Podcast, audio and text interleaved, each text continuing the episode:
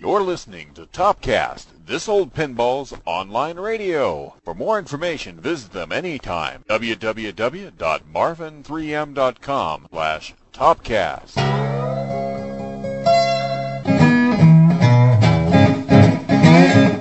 Tonight in Topcast, I'd like to welcome a gentleman that started out working in pinball for Atari and then moved over to Williams, designing games from The Sorcerer, Road Kings, Big Guns, Taxi, Police Force, Diner, Slugfest, Fish Tales, and of course Indiana Jones. And then after Williams, he moved over to Capcom and was head of the engineering department and also designed Kingpin. Special guest. Special guest. Special guest. Special guest. I'd like to welcome Mark Ritchie to Topcast tonight. You've probably heard of that last name before, Ritchie.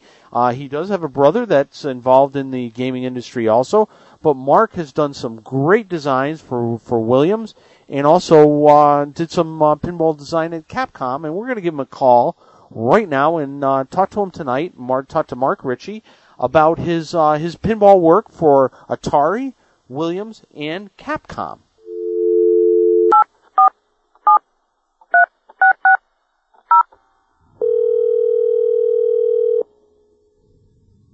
Hello.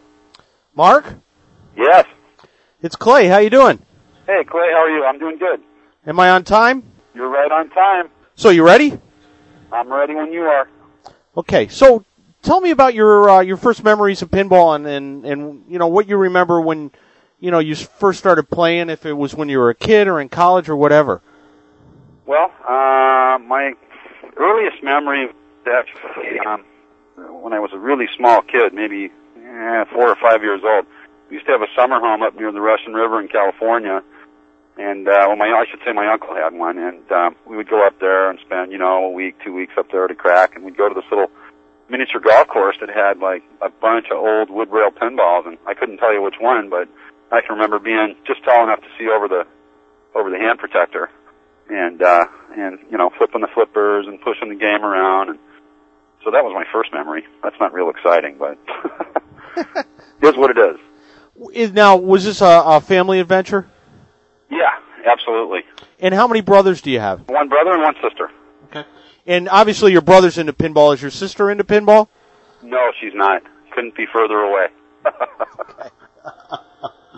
Okay, so now how did you uh, now how did you translate this into getting involved in the pinball industry? Well, uh, actually, the, both events are completely disconnected, unconnected, I should say. Um, you know, it came a lot later in life, and um, I was just getting out of high school, and I was, I think, flipping burgers at a restaurant or something, and uh, my brother got this really cool job at Atari, and you know, I had been playing games and stuff all along, but you know, mostly novelty games. We didn't have a lot of pinball where I grew up. We had video games and stuff like that, and um, spent a lot of time doing that. And I thought, wow, this would be really cool. So I started bothering him, and basically asked them if they were going to have any openings. I was about to get out of high school, and he says, well, it's possible, but Atari has a policy. They don't hire family. Immediate family is not allowed. You can't work in the same department, whatever. So I thought, ah, that's not going to bother me. So I went and applied uh, as soon as I finished high school. And uh, lo and behold, they hired me. And I started working in the Santa Clara facility, uh, assembling video games. So I started there, and um, about that time, maybe a year or two after that, um, my brother had moved up into pinball. So he was working in engineering at that time, and I wanted to get in there real bad, of course. I thought that was really interesting. It'd be something I could, could do and do pretty well. So I started hammering people around there for that, and of course I got the same story. No, you can't have, you know, direct family working in the same department. Why, I don't know. Um, but, um, so what I did was I was able to land a job in building maintenance with Atari. At that time they had a little empire going in Sunnyvale. They had probably, you know, between 10 and 12 buildings, and I would shuttle around between the buildings and do various, you know, tasks, uh, installing airlines, uh, electrical work, whatever needed to be done, uh, mostly keeping the assembly lines rolling. They were somewhat automated in those days, so there was a lot of maintenance work to do. But, uh, got one job in particular in the pinball engineering building where they wanted me to drop, put some airdrops in there. They wanted 15 air, airlines for their technicians and stuff so they could do, you know, sort of mock, uh, prototype assembly in there. So I got the job. I went over there and I, you know, laid out the pipe and got everything in, and the boss of the apartment, a guy by the name of Charlie Barnett at that time, uh, he says to me, he says, uh, "Is this what you want to do?" He says, "I know your brother, and you know, uh, let me see what I can do. I'll uh, see if I can get you in here." And I, I I'm like, "When?" You know, so. Um, so about that time, that was maybe a year and a half into it, Steve had made the switch over to Williams. So once it was out of cleared out of the uh, Atari, uh, once he left Atari, they uh, they hired me in um, to work on prototype, you know, doing engine working for the engineers and game designers, assembling playfields and and that sort of thing. Now, what's the what's the age difference between you and Steve? Uh, eight years. Oh, okay. And he's uh, he's older than you, right? Mm-hmm. Okay. Oh yeah, he's much older than me. he was much older. And not as wise, though, right? I don't know about that. I can't say that. can't say that and get away with it. Now, how long did you stay at Atari? Uh, it was there a total of three and a half years. Okay. And then, and how did you get from Atari to Williams? Um, I met a gentleman by the name of Mike Stroll, who my brother obviously knew very well. He hired my brother, and he was out here on a on some sort of a I think it was a distributor show or something. He was out here on business, and my brother called me up one afternoon and says, "What are you doing tonight?" And I said, "I don't know, nothing." And he says, "Why don't you meet us over at this hotel in Los Gatos, and uh, you know, put a decent shirt on, make yourself look decent. You're going to meet the president of Williams." I said, "You're kidding me?" And he says, "No." So okay, so later on that night, I get over there and I meet him, and before I knew it, I had a job that uh, if I wanted, I could double my salary, and I was to start within uh, within about a month of, the, of that day at Williams. This is 1979. So, how did you make this transition in '79 to working at Williams? And then it, it seemed like around '82 you actually started designing games, right? Right. Well, when I hired on at Williams, I came in. At that time, I was a, a lab tech, so I was working with the designer. So I pretty much had the same job. Um, I just kind of transferred everything I knew out there, and uh, was working on Steve's games, on everybody's games. I was building whitewoods and doing, you know, making parts and whatever had to be done, basically to build a prototype. So I got really good hands-on training on what the right path was, or what I thought the right path was. Um, you know, for things like shot shot layout, ball guides. I mean, Steve really knew that stuff really well. His shots are really smooth, some of the smoothest in the industry, no question. Right. And so I consider myself to have been really lucky because I think I learned from the best. And I kind of started there, and you know, uh, basically whatever they told me to do, I did. You know, Now, is, are you and Steve? Are you guys pretty close? absolutely, very close. It, and w- and the trans the transition from California, you know, this Atari kind of the the Atari work. I don't know if you want to call it work ethic or whatever to the to the Williams Chicago style. Was that a big transition? Oh God, yeah. I mean, I was a, I was pretty much a long-haired hippie, and you know, like to. Well, I won't say what I like to do in those days, but like to have a lot of fun.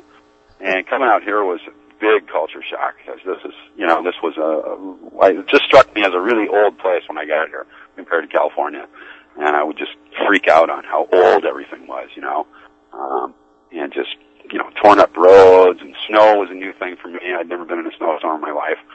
Um, so, you know, that year, 79, we got probably record snowfall, uh, up to that point, I think. I, you know, I don't remember exactly, but big, absolutely.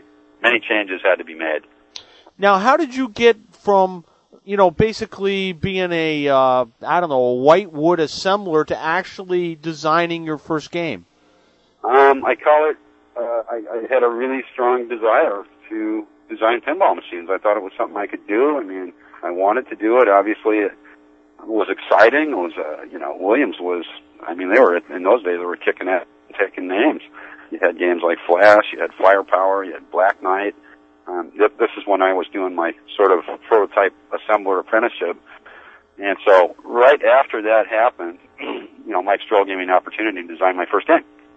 So I took him up on it, and Thunderball was born. Not the best thing in the world, certainly not my best effort, but um, that was my first you know, I got a shot. Here's a company who gives me a shot at doing pretty much whatever I want, uh, without without putting a lot of weight on me or leaning over my shoulder or telling me what to do. I basically was pretty much free to do what I wanted. Um, sometimes that's not a good thing, but um, Thunderball's a long story.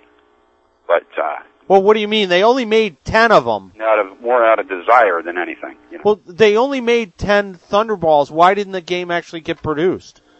Well, the game had some. I don't know if you've played the game or are familiar with it, but we were we were trying to do some pretty far-fetched rule sets. In, in those days, you, you pretty much had you know your standard three-ball play game. You had you know the extra ball over here. You had this over there. You had these basic things that were pretty much in every pinball. And I thought it'd really be cool to do something different, maybe implement sort of a wave structure to the game where it was you against the targets, and you know you would basically stay in the saddle until you lost your lives, um, much like a video game.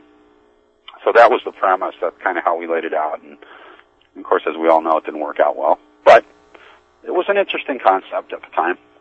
Now, how did they, did it not work well on test? Is that what happened?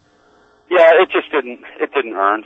You know, it wasn't the cash box was not was not friendly to us, and we tested about six weeks, if I recall correctly. So we really we really gave it a good shot, and it, the body was not coming to life. You know, Right. as they say.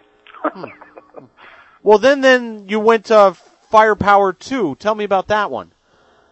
Firepower Two was well, that was a um, obviously a sequel to Firepower. Um, I uh, I wanted to do something a little bit more conventional at that point. I sort of you know after doing that, I kind of felt well, that's probably not the right way to go. I probably ought to try something a little bit more conventional and. uh, You know, I, I like the idea of a ramp and getting the ball up. I'd seen some old Harry Williams. Um, he did a parachute game. You'd probably know this better than I, but he did this. It was one of his earlier parachute games, and I want to say 1940s, 50s, where there was an elevated wire form. There was a hole kicker that would shoot the ball. um, you had to shoot the ball into the hole kicker, and then it would kick it up, kind of like free fall, where it would shoot the ball up and over on top of a wire form, and then it would, you know, bring the ball back to the flipper. I thought, wouldn't it be cool if we could have a ramp do that and shoot a ball into a ramp, fly up over the playfield and come back. Now Xenon had already done it, but not with a wire form. They did it with a plastic tube. So I thought, you know, that's a good place to start. And I and I like I at the time Firepower was my all time favorite game to play. And I love the rules and I just love three ball multi ball and you know the the ease of that game was great to me because it had really easy to understand rules. Yet that game would you would fight that game to win, and you know, I think that's the magic. I think that's the magic in every game. You know, so that was that that had a lot to do with why Firepower Two happened. Well, you did pretty well. I mean, you sold 3,400 units in 1983. That's actually a pretty good sales number. Yeah, that, those were tough times. Um, games were not selling big in those days, as you know. Um, we were getting hit from all sides with, you know, video game onslaught, and uh, the industry was in bad shape back then. So, yeah, that was a kind of a kind of a gold spot for us, you know. Hmm. Now, how do you think that the the Firepower name helped your game sales at all, or do you think that had nothing to do with it? I think it had very little to do with it, to be honest. Okay. I think, you know, I think that on a just level, but I think beyond that, nah, I can't really say that anybody really, you know, um, I've never had that said to me where, God, what a great sequel, you know. Can, typically people don't talk about it much at all. Right. Right. Hmm.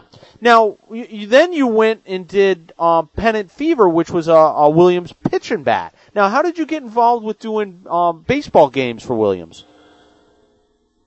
Again, this is something that I I I, I seeked out and went after. I, I asked uh, Steve Kordek if he would have a problem if uh, if I laid out a baseball game. I was excited about him. I you know I played baseball as a kid, and um, I always loved those games. And I thought I kind of had a I guess I kind of had a little nostalgic bug while I was doing that. You know, when I was designing games, I did that a couple of times. Um, but I just I I loved them, and I just wanted to make something that would be, you know, I thought it'd be fun again. And it's been a while since people had seen one, and um, you know, we sold quite a few of them. Games did okay. We had the the uh, consecutive home run feature in there, which was really fun for people. Um, you know, it was something that I just wanted to do. You know. Okay, no, I mean, did that, you know, not to jump too far ahead, but then in around 19, you know, 92-ish, 91-ish, I should say, uh, Slugfest came out, and you were the designer of that game too. Was that, did you get this reputation at Williams as kind of being the baseball guy? I did after I did the second one, but um, again, I, th- that was inspired by uh, the desire to. I wanted to build a game around um, winning baseball cards. You know, that's where that happened. I, I, baseball cards were extremely popular then. My kids were collecting them. I mean, it was a huge thing again. I remember that when I was a kid, and I thought, wow, wow. You know, what if the game spit these things out? You got a home run, you got a couple of cards. How cool would that be? So, you know, that kind of inspired that. And again, I went and said, hey, um, I'd like to do another baseball game. What do you think? so, Huh. so, um, you know, they went for it, and uh, that was, of course, under WPC, I believe. That was a whole Right. new system, whole new set of rules. We could do all kinds of stuff with it, um, you know, and did.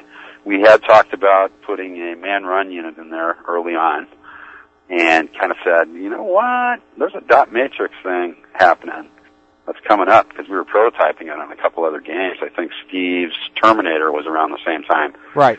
And actually Slugfest came out before Terminator, I believe Yes, it did. and, right before. And we, Steve was pioneering and working with that display, but we kind of, eh, it was kind of, we just kind of hopped in and grabbed it. It was like a timing thing. They were pretty, the engineers were pretty much done with it, and we had it working. And I thought, hey, you know, this needs to go in the baseball game. We can have, we can have uh, another game in here. We can do a lot with the video mode thing. I mean, you know, um, so that was really an issue of timing. But I think Terminator was slated to be the first game to have that. Right. So Now, now the, the whole repercussions or anything nasty out of that. I think everybody was pretty much agreeable because it wasn't um, a pinball. It was a novelty game. Right. Now that whole card dispenser thing, you know, then they came out with uh, that Hot Shots game, which was the basketball game that had the card dispenser too. Were you involved with that at all? No, I was not. But they took your card dispenser idea and recycled it into that game. Yes, companies make investments in, in the mechanical engineering and stuff. No, and a lot of that stuff gets kind of tossed on to the next game that can use it. You know, um, just as a way because I'll tell you, novelty games you're looking at you're looking at much lower sales across the board. They're, they would you know they were seasonal for one thing. A baseball game is a very seasonal thing. Um, historically, fifteen hundred or so, maybe in the first season, and you might come back and build it again the next season. You might do it again, you know, the following season. But it was always only during the baseball season and toward the middle of summer. And you know, so when you had the opportunity, you would try to burn up inventory on the next game. So it seemed like a, a good thing to do with the basketball game. Now Slugfest did really well. It seemed that Williams actually made that in, in two entirely different runs, maybe based on your seasonal thing. That's correct. Yeah, we did. Um, actually, I think there were. I thought there were three runs. I thought it was. Uh, obviously, the first year we built it was. well, What did you say? Ninety-two. 91, actually it came out in 91. Okay, so up until I would say ninety. Part of I think in the spring of '93 they built some too. I could be mistaken, but you know, not big runs. You know, maybe 500 here, and kind of kept us going. We we had the thing built and designed, so it was not a big deal to fire it back up on the line. You know. That must have kind of made you feel good, especially since Williams did not like to go back and and re and and, and change the line again for something in such a short order. And here they did that on your game. Well, the only reason they did that was is, is there was amp, um, ample, you know, demand for it. Right. Otherwise, no, they wouldn't have. I can guarantee you. Well, the the skip back, the, the go back and uh, back where we were at right after Pennant Fever. You did like Sorcerer and and Road Kings. Tell me about those two games. Uh, Sorcerer was um, that was kind of a transition point for me. Um, I think at the time I was working with. I think the programmer on that game was Ed Suchocki, if I'm not mistaken. Um, Ed and I kind of paired off and, and wanted to do something kind of on a magic, kind of a magic-y kind of theme, but not, you know, we couldn't spend a lot of money in those days. There were budgetary, a lot of budgetary constraints. Um, at one point, the game wasn't going to have speech. I had to fight for that um, with the president. You know, basically get on my knees and beg for speech. They weren't going to do it. Hmm. Uh, too much money, you know, whatnot. So that was a tough time, actually. So explains why there wasn't a whole lot of crazy stuff on the games, you know, at that point in time. Um, so we were under a budget and under a pretty strict uh, schedule, as I recall. We were, I forget who else was there, what other game was in front of us and what was behind us, but there was a, a little bit of a constraint in kind of hurrying it up and getting it out there, and it really didn't get a, uh, I never felt like it got a really fair shake, you know, sales-wise, because it kind of got bumped by the next game. Which we did a lot. We had to do in those days because we had to move the product, you know, and keep the factory going. So that was a that was one of the deals, you know, in, at that time. You made money when you could make it, you know.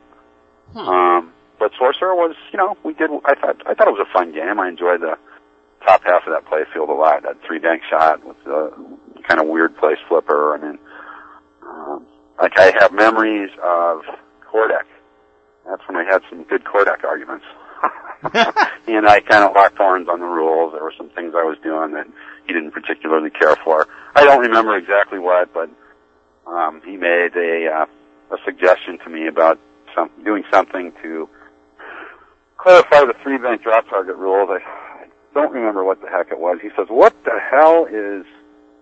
What is this? You have a, I had labeled a lamp with something on the whitewood and he, he didn't know what it was or how we were, how it was going to play into the, into the rules, and I, I kind of explained it. And he's, you know, I was getting nowhere with the explanation, and finally I just, okay, Steve, you win. I'm changing it. so, Huh. so, you know, I think it was the, I think we swapped the thing out for an extra ball or something up at the right hand side of the game, but I had some other feature there. It's been a while. Um, What was Kordek kind of a micromanager type guy? Uh, not really. On that game, for some reason, he felt kind of attached to it. He, he kind of, um, I saw a lot more of him at that point. On the other two, I, I saw very little of him. And I hardly ever, you know, we hardly ever talked, or I kind of felt like a, um, kind of like a, an orphan in a way, I guess. Although I really didn't think I needed a, a parent, you know. but, Right. uh, I think it, there were just some weird things going on between management, upper management, my brother, and things that were going on there that kind of made that uncomfortable for him. Hmm. Um, I was totally comfortable with it, but you know, there were it was kind of weird. I don't, you know, who Well- knows why people do the things they do.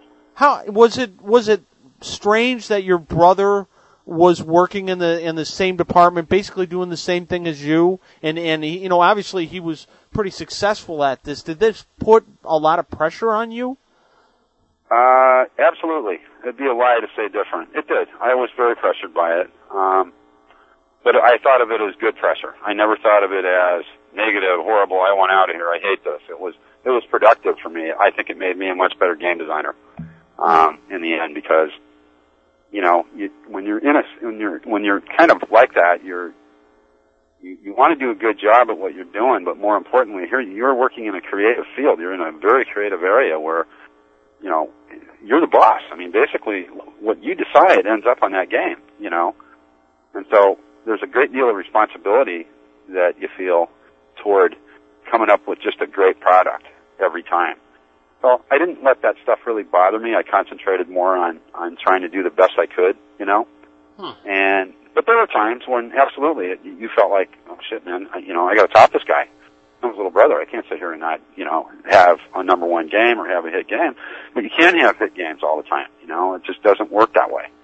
Um, unless you're Steve.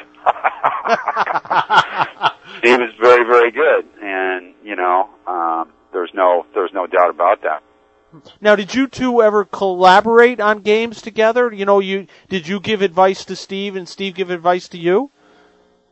Occasionally, yes, it was more Steve giving me advice, but you know, it was good advice. It was stuff that he felt. It was not anything other. It was never anything, you know, evil or overpowering. It was always what Steve is a very honest person. I'll tell you that about my brother. He never holds back. He says what he thinks, which I have a lot of respect for him for that. And he, he will always tell you the truth and never lie. And that is exactly what he will tell you. but um, sometimes it's harsh. Sometimes it's tough to take. The delivery isn't, you know, the way you want to hear it. And, Right. you know, there's that going on. And at the end of the day, it most of the time it was the best idea. It was the right thing to do. It made the game better. That's all that matters. Now, was there ever a time that you gave him some advice that you know you kind of you could always you know go back and say, "Hey, I told you so." Uh, uh, you know, not re- or not not back then, but I would say recently. You know, we collaborate on his uh, on the stuff he does at Stern. And, uh, you know, he'll say, "What do you think about this?" And I'll tell him what I think, and I'll go, "Oh, I didn't think of that. It's a cool idea." So it's happening now. Once in a while, you know. All right, now uh, now Road Kings came out j- right after Steve's High Speed. Um, what what was the thinking with Road Kings, and how did that game go? Road Kings. Let's see. That started off. That's an interesting story. That Road Kings started off as a game called Samurai originally, and I had been struggling with the theme.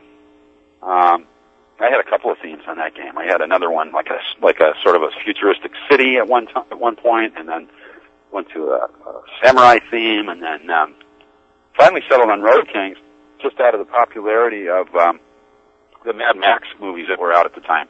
I thought that was really cool, and I thought that was something we could we could pop into this, you know, sort of post-apocalyptic Chicago with a you know biker gang cruising up Lakeshore Drive. I mean, we had all the inspiration and ideas started just flowing, you know. Um, I also worked. This is also a sideline side note. Um, the guy that programmed that game is now my boss at Play Mechanix. Really? Yeah, George Petro. Huh. Yeah. So um, he uh, he actually was going to school while he was programming the game. Um, at one point, we wanted to start working on. I wanted him to start working on lamp routines and at least you know put some stuff together and start moving on the playfield. So George says, well, "Why don't you make me a miniature? Make me a miniature like quarter scale." Um, you know, piece of wood with some LEDs in it. I'll wire it up and make them work. So we, so what we did is we shrunk down the playfield drawing and then attached it to a piece of quarter inch plywood and drilled a bunch of holes in it wherever the light positions were. And so he basically had all his lamp routines done while he was down in Indiana going to school. So then he brought it up and then he'd work in the summer and, you know, he just, he cranked on the game whenever he could. George was, you know, there's another, there's another success story about desire. When you want to do something bad enough, you can do anything. You know what I mean? Now, did you did you try and use the same programmer for every one of your games, or did you just no? No, never. Um, it didn't work that way. Basically, you got you got who was ever available. You know, I mean, you could try to get you could try to get guys if things were you know kind of working out that way. You'd lobby around and talk to guys and pitch your idea to whoever you know. And sometimes you could get you know somebody to go, hey, I really want to do that, and you know they'd work. They would do everything they could to get to that point and get that game. But usually it didn't work that way. It was more, you know, whoever was available is who you got. Um, at least for me, I didn't. I didn't really have the option of picking my team. You know, there were people that could do that, but I wasn't one of them. Not at that point. Now, with with Road Kings, you said that you know you had these multiple themes. Were were you the one that was picking the themes, or was this dictated to you? Oh no, I was picking the themes Okay. definitely. Okay. And you and the um, yeah the Mad Max thing that was a that was a pretty strong uh, a pretty strong theme back then. Yeah. Oh yeah. That was that was the that was the shit for us. You know, we thought so. We thought that was going to do really well, and in fact, it did do very well in uh, in Germany. Germany was they loved it. I think we sold three thousand of those games in Germany alone at that time, which was it's pretty tough to do. You know. But the Germans get off on anything with a motorcycle, anything Western, anything, you know, they just love the action adventure, whatever it is. Um, that stuff works really well over there. So then you did Big Guns, and you know the back box on Big Guns is is so tall. Now, what was the, the inspiration behind that? Because we wanted to, I believe, we had a couple, there was a couple of things going on. We, um, we had a, um, we had a uh, feature up in the game that had a, um, it was like a little pachinko game. Right. So there was some pretty heavy duty mechanics that had to go into that up there and sit on the inside of the insert panel. So we were a little bit concerned about the room behind it. We also moved the speakers up on top. Took them from the bottom and put them up on top just to get, I guess some of it was just to be different, you know. Um, did we do that in that game or not? You know what? I don't remember. I don't know if that's true. I can't say that. I think I did that on Police Force. Now, when you made a, a major design change of the of the cabinet, you know, hardware like that, did did management give you a hard time about stuff like that? Um, not at that time. You know, I didn't really get in. I didn't have too. I don't recall any, any like that really going on. Um, Big Guns was more designed around. This doesn't happen often, but it was designed around a component or a feature in the game. Was designed around the catapult. We came up with the catapult, and I was looking for a good spot to throw that. How would that work? Well, how would that work in a? You know, what kind of a theme do I need to make that work? So, the whole castle thing kind of came to mind. And um, so we started with the castle, and we were looking at more of a medieval theme, uh, Python and I. And it sort of evolved. Python made the absolutely the observation that um, those catapults looked ridiculous. We had to cover them up because the ball would hop into them inadvertently. So we had to put these covered, clear covers on the top of them. So rather than just arbitrarily throwing a cover on Python in his in his awesome style, uh, you know, built cannons. So the castle became a science fiction castle. And there were troops attacking the castle because of, you know, the old story of good versus evil. There was the uh, evil king in the tower and the, the princess, and you had to rescue the princess, and so it all kind of came around, it was built around the catapults, to be honest. Which actually morphed into guns. Yes. Right. Right. Because you just you just didn't like how it how it, the the overall look of the catapults. Well, the problem was, again, we couldn't we couldn't protect them from balls hopping in over the top because it was a, the, the type of mechanism that was. Um, you had two problems. One was you had you had to worry about balls hopping in there and getting caught when they weren't supposed to be in there. And you also had to worry about balls getting behind it when it fired because of the enormous uh, power of the flippers and things going on around the around the game. You know, um, you had to worry about ball hangups always. So that was a nightmare, and would frequently anyway. You know, basically, you think anything, whatever you think about, uh, you know, this is going to be fine. I won't need to worry about it. Nine times out of ten, you are always wrong. um, the ball will find a way to get hung up. You know what I mean? Right. So that was kind of a double-edged sword. We really didn't have much of a choice. We had to cover them with something. So, you know, the, sort of a plastic dome, and then we thought, okay, well, let's make them look nice. Let's turn them into guns. You know, makes sense. So these catapults weren't anything like, say, the catapult on Medieval Madness. Then. No, no, not at all. This, this was a real working catapult. I mean, absolutely. I've used it on several games. I mean, it will fling the ball through the air, three inches above the playfield surface, and make the ball haul ass. You know what I mean? Yeah. it, it's just a cool thing, but you had to be really careful about where you used it. It made it really, you know, you were really limited where you could put the thing. And I kind of learned my catapult lesson on, on, on big guns. Right. Don't put them in the middle of the playfield. All right. Then then you you worked on uh, on Taxi too. Uh, next, right? Correct. And now was Taxi a collaborative effort with a bunch of guys? It's it's kind of seemed that way. It was, it was pretty much, uh, Python and myself. Okay. We, uh, pretty much drove the cab on that one. Um, a lot of Python. Python was, you know, he was nuts. He was just nuts, and it was great. I mean, we were we were making good stuff, and that game went together really smooth. The shots worked. Um, you know, the characters. That was that was a really goofy thing. It was just goofy, you know. It was just about being goofy. We were just having fun. Um, there was no serious, you know, let's make a taxi game, you know.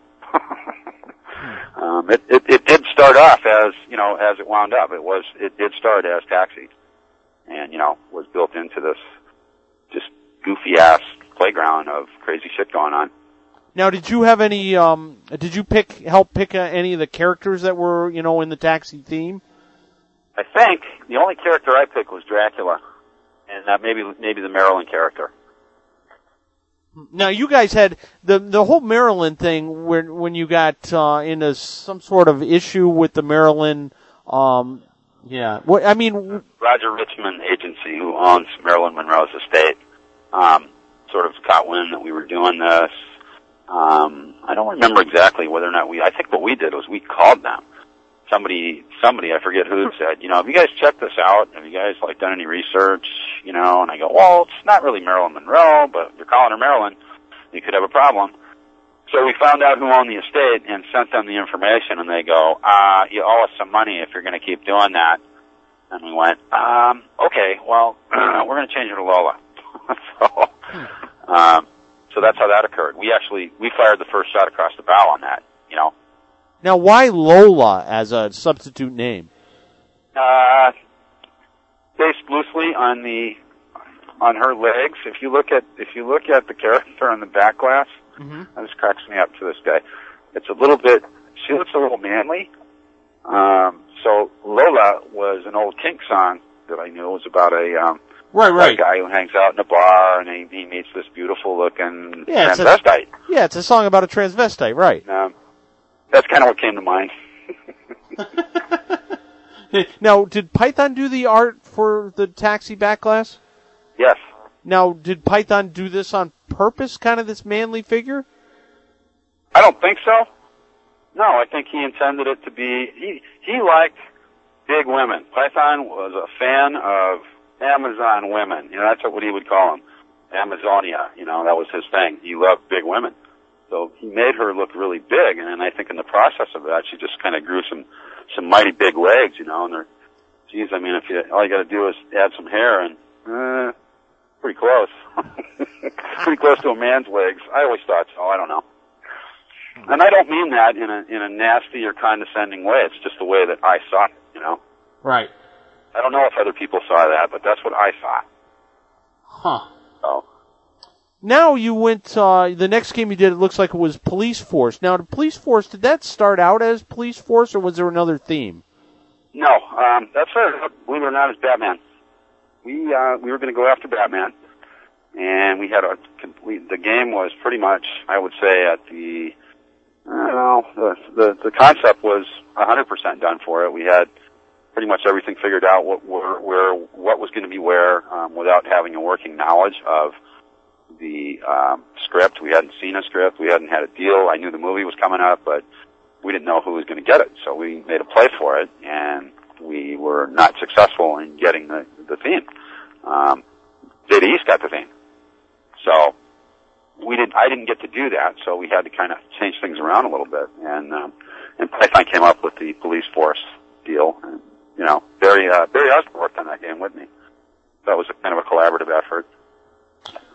Now, when you did a collaborative effort, was it was that an easier thing to do, or a harder thing, or was it one of like one of those things where there's you know too many cooks ruin the stew, or how does that work? Well, given the, the, the personalities at the time, um, Barry was, you know, he was he was wanting he was he had some time on his hands, and we needed to get the thing done fairly quickly. He had a we had another game behind it coming again, you know. Um, push came to shove, so we kind of teamed up. Just to, he was a much faster gun than I was with a pencil. He could in those days we were drawing games by hand, and I would come in and you know we would talk about the features, and I kind of I guess I could sort of manage that uh, in a way, and you know Barry would draw up everything and make it happen. So kind of Python as the as the guy with the inspiration, and me as the I would say producer, and Barry, you know, would basically make everything happen and make the shots work and, and all that stuff. So Hmm. it was kind of a different that was a different role for me, you know, no question. Um, but I forget exactly why the hurry came, but there was I think some other game that needed to happen, and you know, we needed to crank the thing out fairly quickly. Now, another one that you did that was um, actually a really, I mean, it's a game I really, really like is is Diner. Uh, now, who who came up with that theme? Um, actually, that was that was uh, myself and a guy by the name of Mark Springer. Mm-hmm. Guy who did Fire and did some other stuff, did some great stuff. Um, Mark and I worked on that.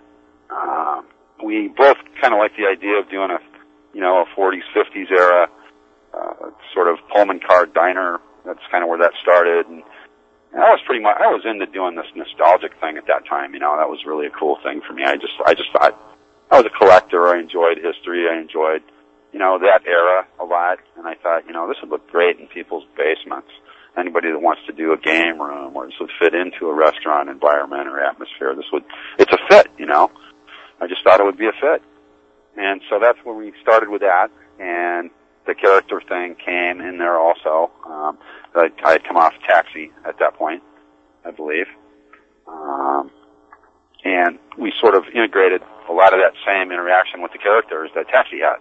Because it worked so well on Taxi, I thought, you know, let's do this again. Only let's use some more controversial characters this time. Let's use Manuel Noriega. Let's use Margaret Thatcher. Let's use, um, you know, the, okay, the Mexican guy, the little Pepe guy. Mm-hmm. That's actually Manuel Noriega.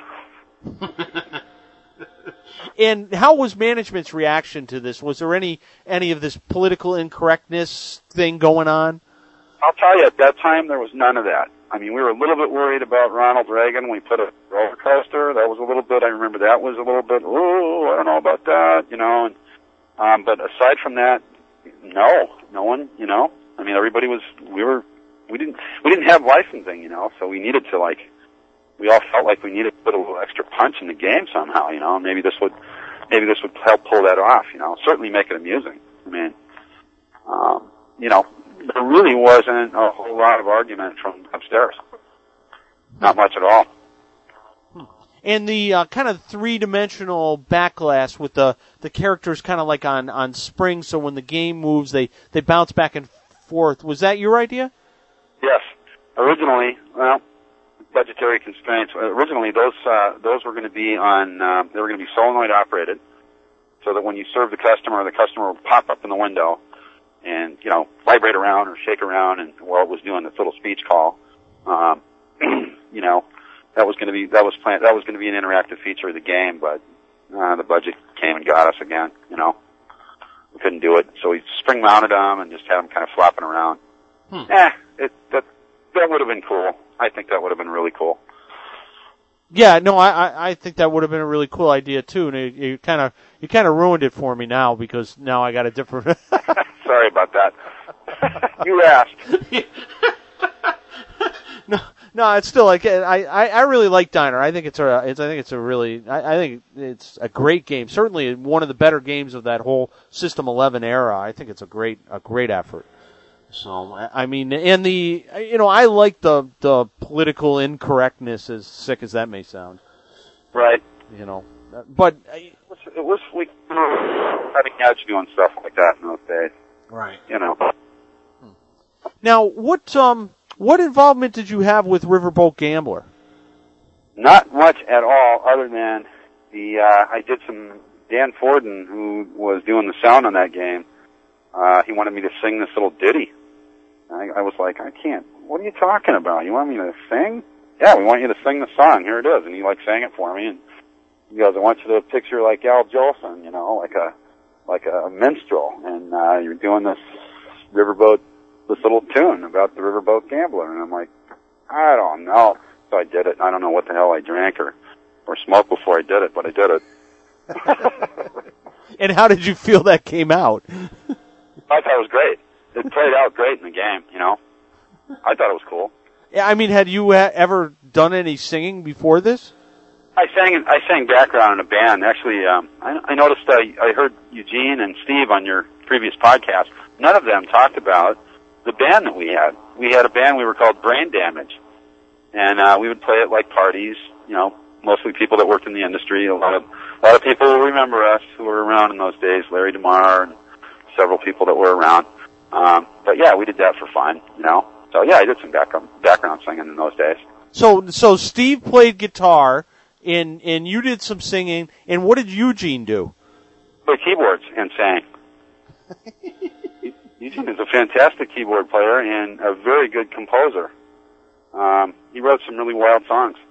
Huh. You know, some great stuff that we still laugh about today. A song called Love Doll, which was, um, uh, you know, I'll send you the lyrics. How's that? Why are they that racy? oh, they're racy. Not too bad. Not too bad. And and when did the band break up? Oh God, I want to say right before I got married, which was 1983. So, 82 in there, 82, 83. And, and who was drumming? Um, uh, the guy, he was not in the industry. He was a friend of ours. Guy by the name of, um, oh, we had two drummers. We had a guy by the name of Mike. Uh, I don't remember his last name, but these guys were unrelated to the industry. They were, they were not involved. Steve and I and Eugene were the only three whack jobs. We used to practice at Williams at one point. And, and how did that go? Uh, it was great. We'd do it upstairs in engineering. You know, after everybody would leave, we would like set up our junk and, and, and like play in the engineering room, you know. those are, those are fun days. I bet. All right, we're going to take a little break of talking with Mark Ritchie, and we'll be right back after this message. Deep in the forests of eastern Canada, you will find something, well, groundbreaking. And something that's very, very pinball, but something that's really, really small? Presenting classic Playfield reproductions. Two guys in their basements. We've got the passion, we've got the gear, and we've got the quality. Doing our very best to remake classic and more modern pinball replacement parts. Classic Playfield reproductions. Playfields, backglasses, plastic sets. On the web classicplayfields.com. This portion of Topcast is brought to you by Pin Game Journal, covering the world of pinball. Visit them online at www.pingamejournal.com. All right, we're back with Mark Ritchie of Williams and Capcom Pinball. Okay, well, we talked about uh, Slugfest. Now, um, just a, a couple of uh, of little questions about that that we didn't really talk about much. Now, you you talked about the Running Man unit, and you felt that uh, the dot matrix display kind of superseded the the ability to actually have a Running Man unit. So you mean the Running Man unit wasn't had really nothing based with money? It was just that we can do the same thing with a dot matrix, and we just don't need it. Mm, no, I think that it was more about kind of bringing things to speed a little bit. Um, you know, there was a lot of talk about the man run unit and the need to put it in the game, and I just, I guess at some point we just thought, you know what, it's been done, it's, it's nice, it's cool, but what if we could do something, you know, I mean, this was cutting edge technology at the time, and we were all about that. We, we wanted to, you know, what if we put a base runner in there where you can steal bases and have an actual interactive part of the game rather than something you watch, you know, after the fact. Mm-hmm. So I think that was really the thing that, that pushed it forward. Now, in the um, the whole development of the dot matrix, you know, the software and the and the graphics to do all that, did that did that hamper, you know, your uh, you know the, your production timelines or anything to make all that stuff happen? No, actually it didn't. We were we were pretty far ahead with most of that stuff at the time. A lot of it, like as I said, I think Terminator was um, was being developed around the same time and had had gotten a lot of that stuff out of the way, the interface, the the, um, the way that we were going to talk to it with artwork and that sort of thing. We had figured out what we needed to use on a development level to generate, you know, the animations and whatnot. So a lot of it had been figured out already. So it was pretty much a, a, a step in the saddle thing for me, you know. Now, did you guys, you know, like Data East came out with the whole dot matrix thing before you guys. Did you guys have to feel pressure because of that to to develop the dot matrix? Um, that's an interesting question, and you know, I don't exactly recall if I can't imagine Data East doing anything before we did in those days. so, uh, it, it, it, I, I, I really don't remember what the situation was, how we felt about that. Um, I'm gonna have to take the fifth on that one. Okay. Now, I mean, when speaking of which, I mean, did you guys, how you know, what, what was your outlook on Data East at the at the time? I mean, did you really feel like they were always like, uh, you know, copying you guys or nipping at your heels or or what? Oh yeah, well we knew they were copying us. We knew that they were that was going on. Um, you know, the, I it was.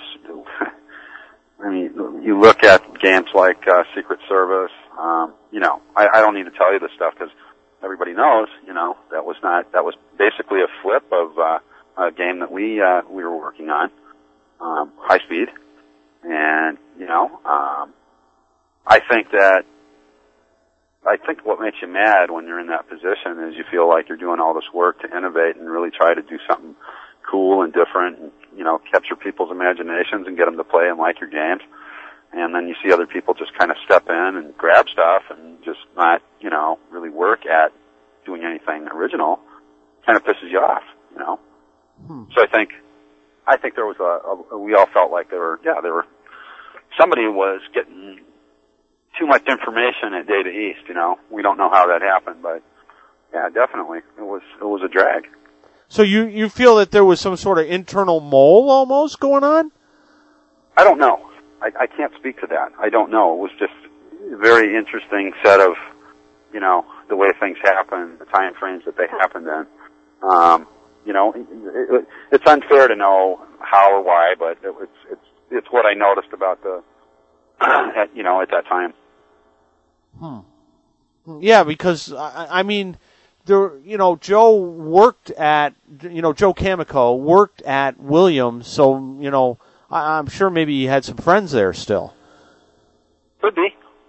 Could very well be. Right. Yeah, I, I mean, I, I don't know. Maybe this is uh, should be off the record, but I've even heard um, that uh, Larry DeMar was on like Joe's bowling team, and that there was always kind of like this rumor in the background that Larry was feeding Joe stuff kind of under the table, you know, while he was at, you know, while Larry was obviously at Williams. I'd heard that rumor. I remember that. I can't. I, again, I can't. There's no verification of any of that. You know. Oh, absolutely none. yeah. Yeah, I mean, it was just one of those industry rumors, but nobody, you know, obviously nobody ever could prove something like that, you know. But I, I'm just curious. Um, but but anyways, then after uh, Slugfest, you uh, you did Fish Tales, which was, you know, frankly, you hit the ball out of the park on Fish Tales. I mean that that game, you know, like I'm in Michigan, and you know we've got, you know, we're, one of those states that's got we got lakes everywhere, and I swear to God, everybody that's got a house on the lake wants Fish Tales. I, I- you know, that game is so popular. Yeah, it's one of the toughest games to play too. You know. What do you mean? Well, it's just really fast. It's just really. There's a lot of mean shots in that game. There's some nasty roll downs. There's some mean kick posts. I, I, frankly, I was really surprised that it that it did as well as it did, um, because it was so tough to stay in the saddle. But people liked it. You know, there was a there was the rules were relatively simple. I mean, if you could make shots, you could do really well. But sometimes you would just.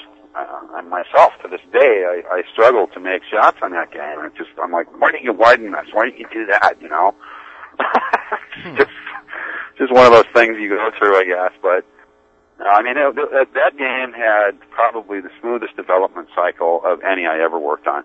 It just went really, really smooth. We had a really good team. Uh, Pat McMahon on art. I had um, Scott Slomiany doing the dots. At that time, that was one of his first games, I believe. Um, so a lot of a lot of guys were really, you know, pumping to do great stuff, trying to make their mark in video. Um, guys like Eugene Geer, he was another guy that was doing dots on that game. Uh, Mark Penacho programmed it. Just a great team. I mean, we, when things go really well, you know, you, you don't forget it. And it's just one the game went together smoothly. I didn't have a lot of problems with, you know, everything seemed to meld nicely right out of the gate. It was just a project to work on. We just had a blast doing it. You know. Now, was the uh, the fish on on top of the the back box was he ever designed to actually you know speak like you know like a Billy Bass? No, No. No, there was talk about that. We considered it and thought, you know, the, the big thing there was, um, you know, in an arcade setting, you can't really, you can't rely on speech or anything audio to, to do anything more than just a sort of a sideline, you know, special effect. Um, you can't really do anything with the rules, and I think one of the ideas was is that Fish was going to tell you what to shoot at. You know what I mean? Important information. Go for the left ramp or whatever. Uh, that was that was the idea I had for it. Um, but we never we just thought, you know, we're going to waste the audio on that. Let's just make it shake the whole damn game. That would be that would be exciting. So we got this whole like vibration thing going on whenever the solenoid would go off. When it was canted up on top of the back box, it created this like huge springboard, you know, which nobody knew at the time that was going to happen. But when we felt it, we went, "Hey, forget the speech. This is great." You know what I mean? This, this is a much cooler effect, and we're going to get much more bounce for the buck on this. Now, why did that game, if that game was uh, such a uh, you know a tough shot game, Why did it go with the slightly shorter uh, lightning flippers opposed to the standard ones? You, you are an educated man. Um, I'll tell you why. That was a the game was enjoying extreme popularity in France, of all places. And France wanted lower game times. They wanted us to, uh, they wanted us to make it tougher. And, you know, they were pretty much calling the shots on what we were doing at that point. And, uh, a gentleman by the name of, if I can remember this, Dimitri Kikulis, who was our representative, he was a, he was, he worked for a distributor in France, our biggest one and uh, I think it was DDA Salmon who ran it. I don't remember the name of the PSD uh, was the name of the company. So he would come out during as we were like working on the game in the last, you know, usually in the final three four weeks of the game before prototype. He'd come out and tell you what he wanted for because we'd already been prototyping the game out there. So he had one, and he would come back with all these ideas, and, and he says, "We want you to shorten the flippers. We want you to put shorter flippers on it for our market." And we thought, you know, what we're going to do not listen to this guy. He's going to take 3,000 games out of the gate.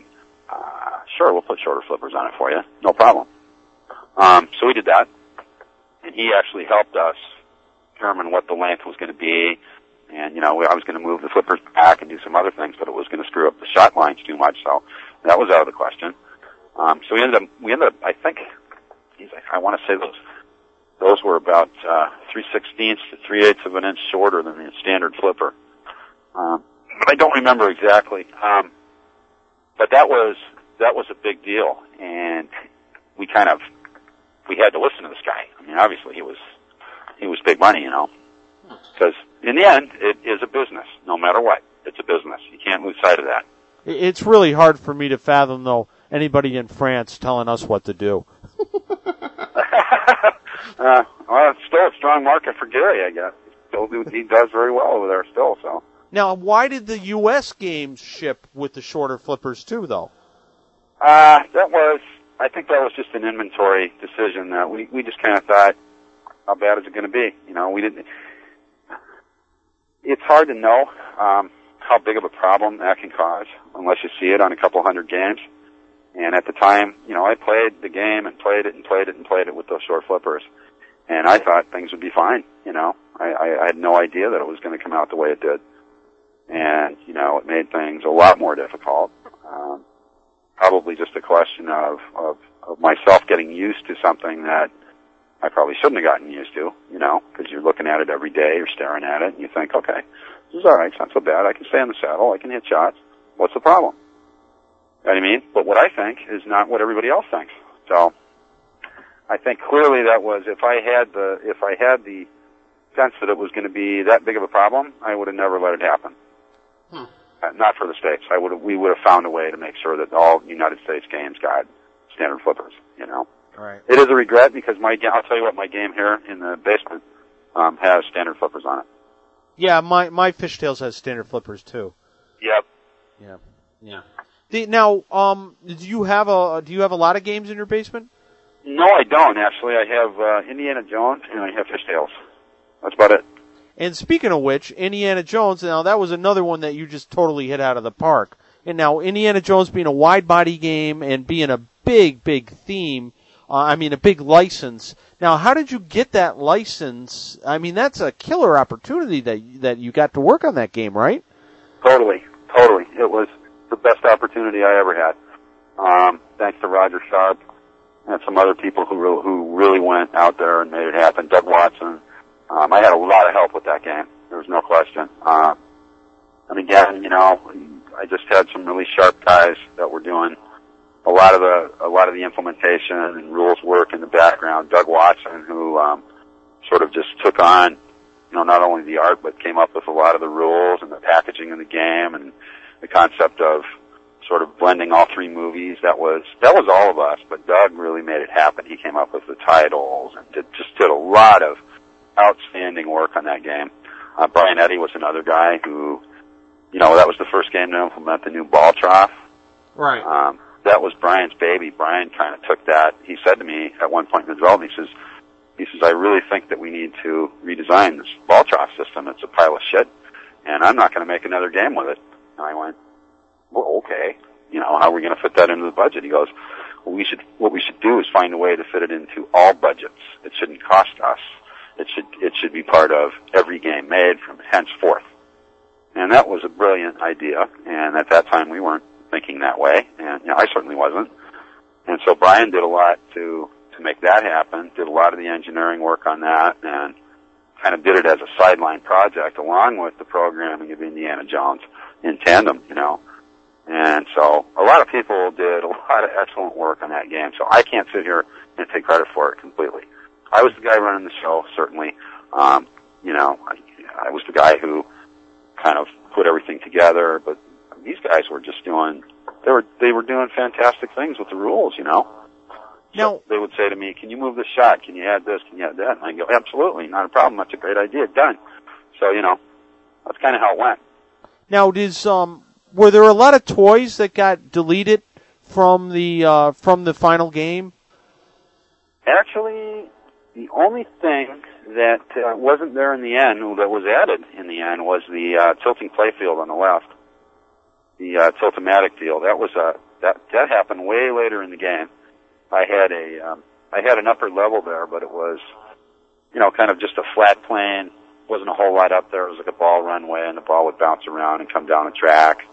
If you hit it hard enough, it would hit the outside track and come back to the wire form. So we had some of what you see now, but uh, we came up with the whole stop the ball, drop it on the play field, and then do the whole, you know, avoid the whole thing. And the tilting play field I thought was really a cool feature. But that, what did we take out? Not at one point I remember we had a um, we had a four engine uh, Pan Am Clipper that we were going to put in there, and we were going to run the the motors on the airplane as the ball passed underneath on the wire forms.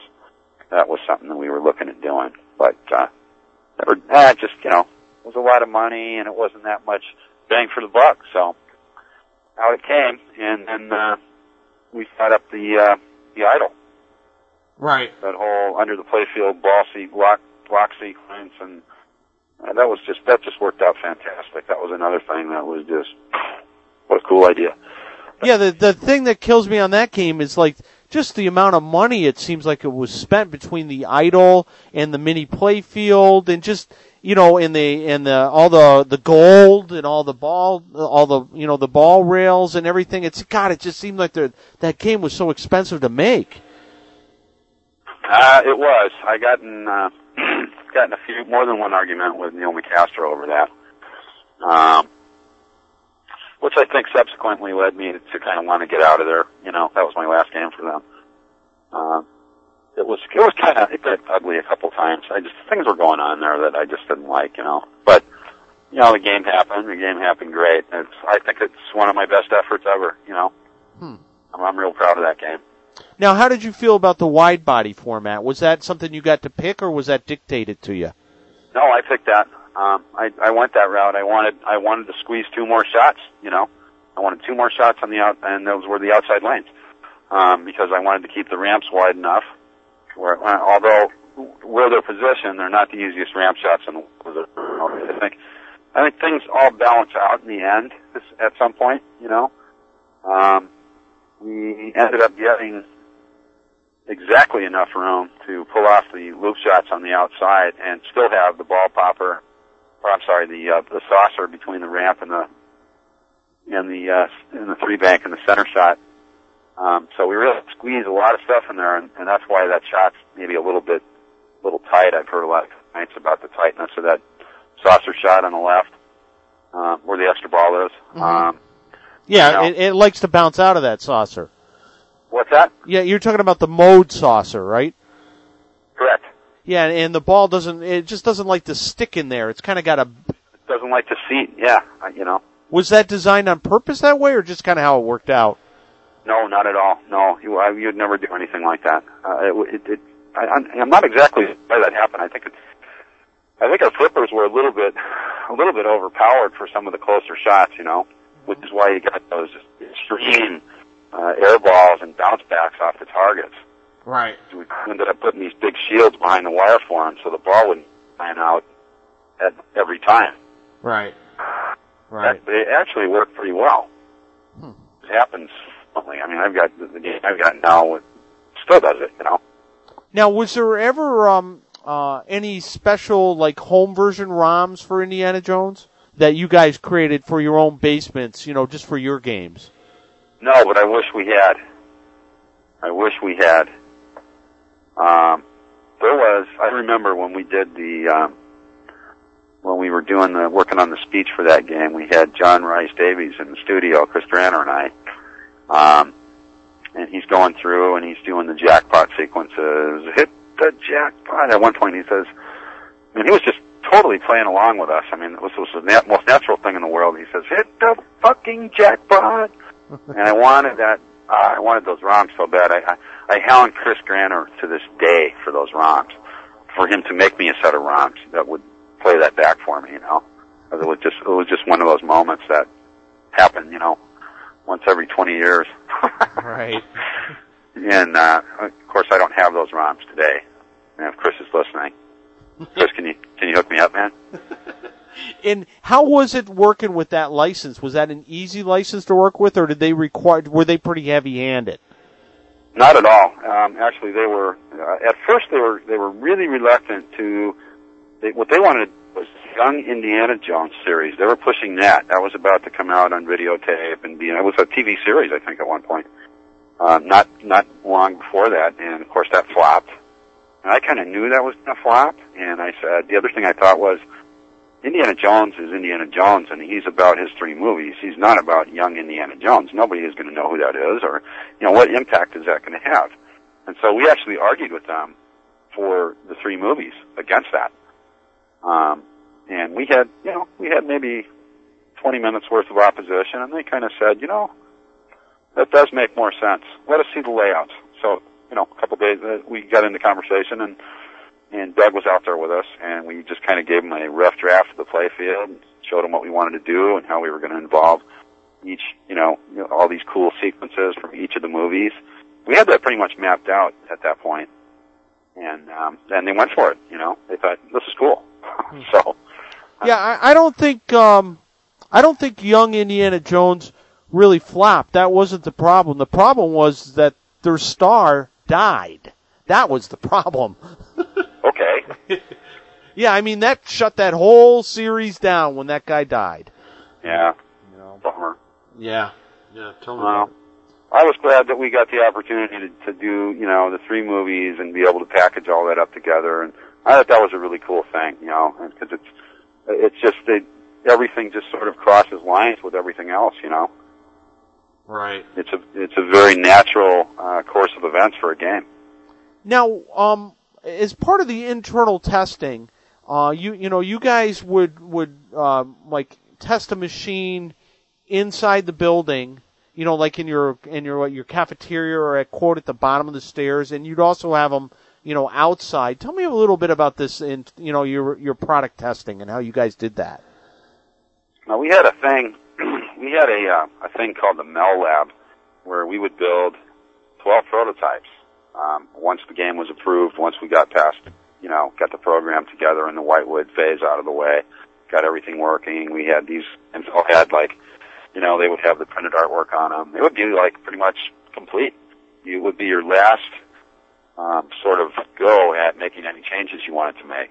And at the same time, we would, you know, pop one of them out into the cafeteria. As soon as we got one built, we would put it out there, primarily so people could kick it around and play it, but also to see what was going to go wrong immediately. Because you're still at a phase where you can make corrections and make changes relatively easily. Um, so we did a lot of that early on. We'd build the game up, and then, you know, first one done would go out in the, as you say, down by the stairs or in the cafeteria. And people would just beat on them, you know, employees.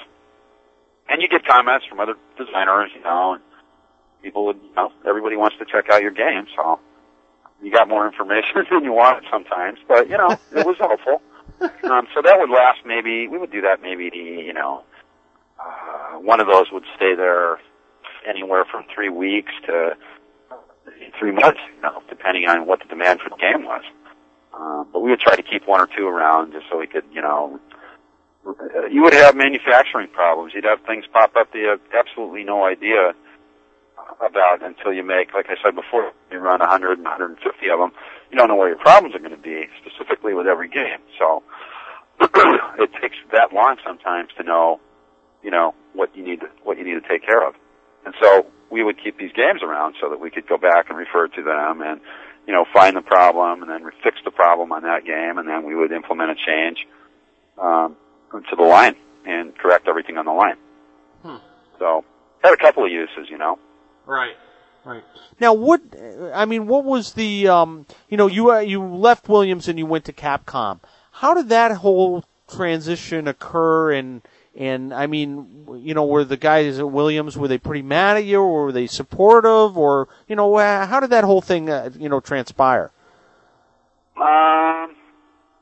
Well, it started a guy by the name of uh, Rene Lopez, who was working for company called Romstar at the time, which was I had no idea about this at the time, but Romstar was actually um, funded by Capcom.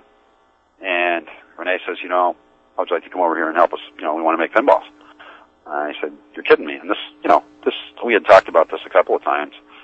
And he came back in '93 and said, I'm dead serious. We have the capital. We're going to get started. We want you to help us with it you know, uh, is this something you'd want to do? And I thought, absolutely, this is something I want to do. Uh, it was a tremendous opportunity for me to grow um, in areas that probably, uh, you know, I would probably never be able to. Um, I would never have those opportunities at Williams at that time. So this was a different opportunity uh, with something that I was really familiar with, you know.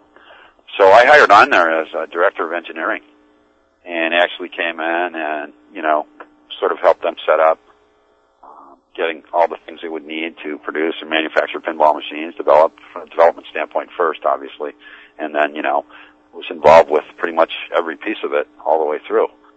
Um, why did I leave Williams? I, you know, it, it comes a point in time in your life when you just you just think about yourself maybe a little more than than other people do, and you just want better for yourself. And I just thought, you know, maybe it's time I do this. I, you know, just make a change. You know, I, I, it wasn't that I wasn't getting anywhere and not having success. On the contrary, I just built two of the best games of my career. You know, um, so it wasn't about that. It, but you know, the management at Williams was a little heavy-handed. I didn't get along real well with Neil Nicastro. I didn't like his style.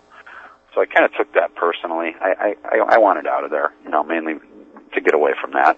But so there was a little bit of, a little bit of angst in just wanting to, you know, jump over to another company and kick their ass because that's exciting, you know, no question about it. How did they, uh, when you left, how did Williams take that? They were mad. They were terribly mad. They, um, you know, we had all signed these one year non-disclosure, non-compete clauses, so I signed one too, and what that said basically was that you could not design or be involved with uh, on the level you were involved at Williams, as I understood it. You know, you couldn't you couldn't do any of that for a year after you left. So I honored that, and I took a different job. I was a game designer at Williams. At Capcom, I was director of engineering. So it was a step up. It was an increase in salary. It was a bunch of things, um, but it was not pinball design. You know, I honored pretty much honored the contract there. Um, contrary to Williams' belief, they sued me. Um, we had a three-year battle over that, um, and basically it didn't end until about 1996. You know. Hmm. And what was the outcome? Um, it was a, it came to a push in the end. They just basically just dropped they dropped their push because the company Capcom kind of went under. You know, that was the end of it there was no longer a threat, so there was no longer a need to continue with the lawsuits. So the end of Capcom is really what brought the end of the lawsuits. I think so, yeah, because I was still being, you know, harassed and sued and bothered by this pretty much right to the end, as I recall. Hmm. Were you pretty bitter about this? I was real bitter. I was then, you know, then, yeah, back then I was very bitter. I didn't want to talk about it. I was, I went through a tremendous period of bitterness after that. Um, I'm not proud of that, but you know, it happened. Hmm. Now, was uh, at the time um, Williams was trying to sue Capcom over a lot of other pinball related issues too, not related to you, but just like general pinball stuff, right? Right, right. Hmm. I think it was more about harassment than anything. I think that I think internally that Williams was having its share of problems too. Um, I wasn't there for that. I can't really speak to that, but I know that from people that were there that told me, you know, subsequently that, hey, you know, that place was up for grabs. There was management issues. Everybody was going in 15 directions. It was crazy. Um, you know, and you could kind of see it in the games. The games were not as strong. Um, I would say from 94 out to, well, until you had stuff like Attack from Mars.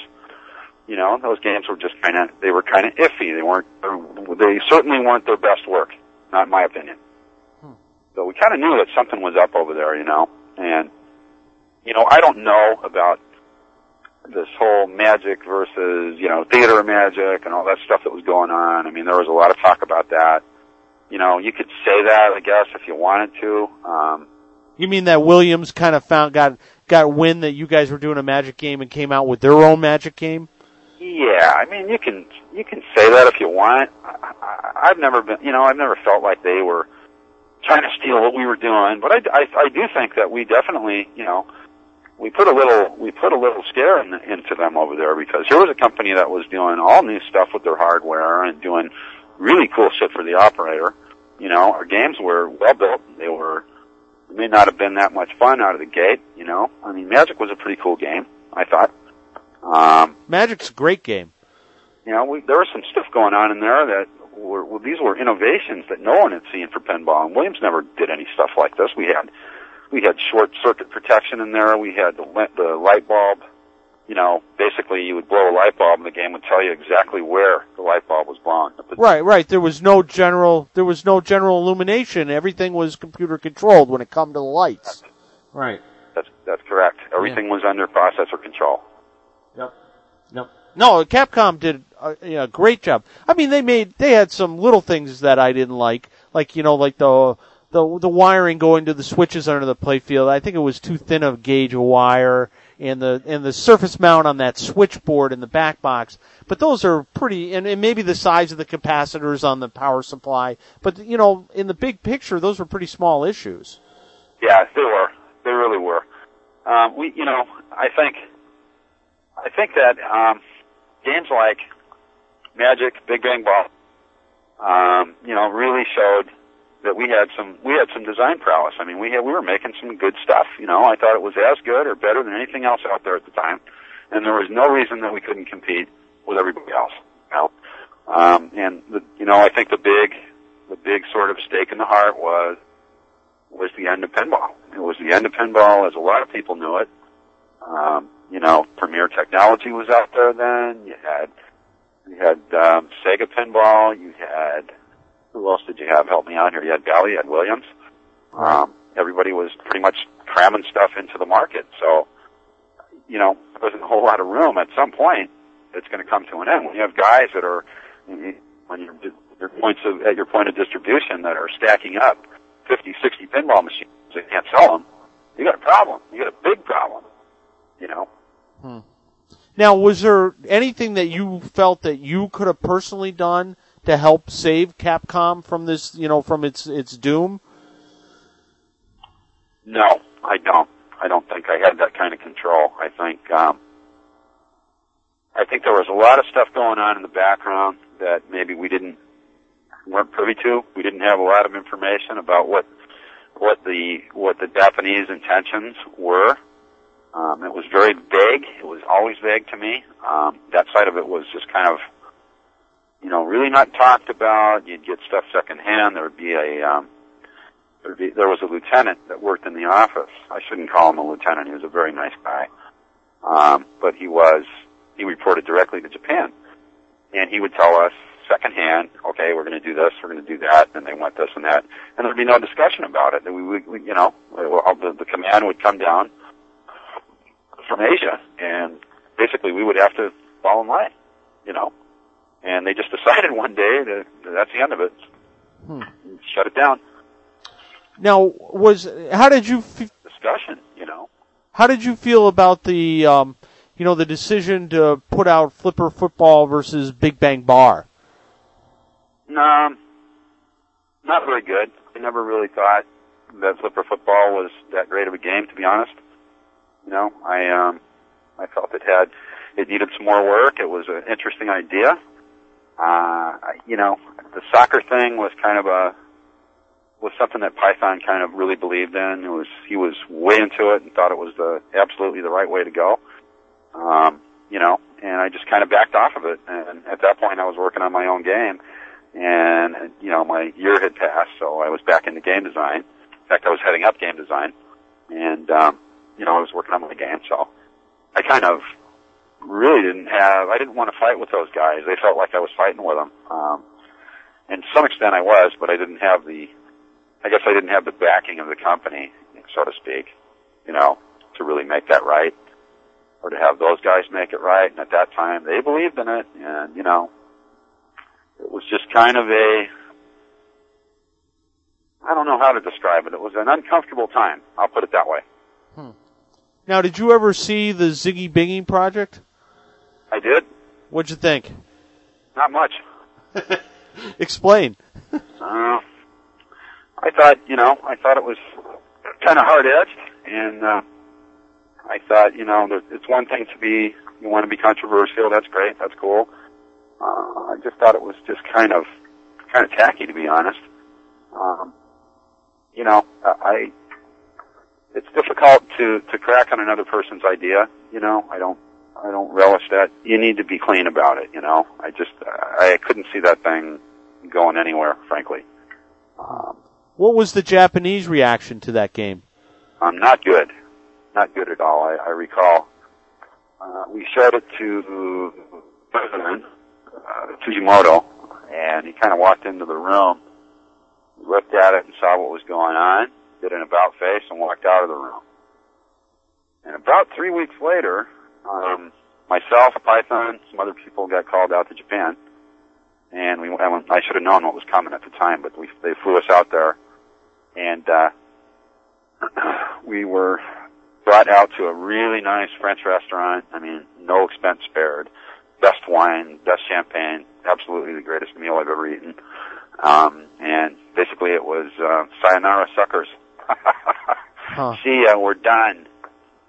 Wow. Now, how far along was Kingpin, the game you were designing, at this point in time? Uh, at that point, we were, I would say 70, uh, easily at the 80% mark. We were testing. Playfield was pretty much done. All the artwork was done. I had samples built. Um, had about six of them out on test. Well, we had we had two rule sets for that game. We had a uh, one set of rules that would basically it was a time play sort of game. You were playing against the clock. When the clock ran out, your ball was done. Uh, however, if you shot and hit the blue, there were blue targets and stuff on the play field. You could hit those targets and keep yourself alive and add time to the clock. So we kind of worked it on that premise. The rules were the same, where you had to do all these little, you know, work your way up the ladder as a gangster and that whole thing. Um, but we were, but it was not a three ball game. So we tested that. Didn't do very well, obviously. People weren't used to that. It just felt like you were getting, you know, kind of ripped off. Um, nobody liked it. Um, so we went back to, we built the game in a three ball version after that. Um, and so the game could be set up either way. Basically, you go through the, you go into the coin door and change the settings, and you can have the rule set at a three ball or time play. Hmm. So we we were trying things. We were trying to get the income up. You know, we thought that um, this is this is something we should try again. You know, well, not everything you do is the right thing. You know, um, just didn't work out. Worked out much better as a standard three ball game. Um, Kingpin actually started off started life as actually it was called Casino. It was a gambling piece or gambling theme. Um, so we kind of transitioned after several iterations and just not being able to work the rules and get the thing to where we all were happy with it. We kind of dumped that and went on to the gangs. You know, we had to stuff off with. Now, how far do do you, do you consider the software done in its in its last iteration? Uh, you're never done. You know, there's always something you want to do. Um, you know, there's there were probably several things I would change. You know, um, unfortunately, we never got the opportunity. You know, the switch was kind of shit. But I was like two months away from producing that game. Had things been different, Now, how do you feel about Gene Cunningham possibly re- reproducing Kingpin? I think that's great. You know, Has he talked to you about it? no, No. I don't know. Uh, I haven't. I haven't talked to him about it. To be honest. Now, do you have a Kingpin? No, I do not. So Gene never talked to you about that, but I mean, you just kind of heard about it through the rumor mill. Uh, you know, he tried to make contact with me, but it was, you know, he was looking for, I think he was looking for artwork or something. I, I don't have anything for Kingpin, you know. Um, so, I, you know, I don't know how I can help him. Um, he did call me once, right after, right after I left Capcom, and was talking to me about it. That had to be 1997. Um, and, uh, you know, I just I wasn't in the mood. I didn't want I don't want to I didn't want to do anything. You know, I was still in my bitter phase. You know. Well, I'm glad you're out of your bitter phase. Me too. Now, what was there any? Did you have any kind of involvement with the James Bond game? You know what? I recall. Yeah, Lord Pemberton was gonna wanted to do a James Bond game. I think when he was with us. But you didn't have any involvement with that. No, I didn't. It was it was it was in a prototype stage. You know, um, I really no, I don't recall much at all.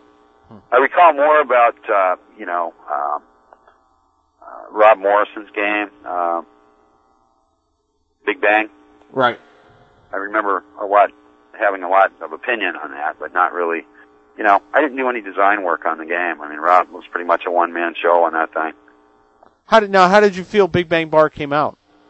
excellent. It was, I think it was one of the best efforts um, I've ever seen. You know, for here's a guy who has never designed a game in his life. You know, and just from being a pretty good listener and you know having a knack for, uh, he was a decent leader. You know, he got things done. Um, did a good job.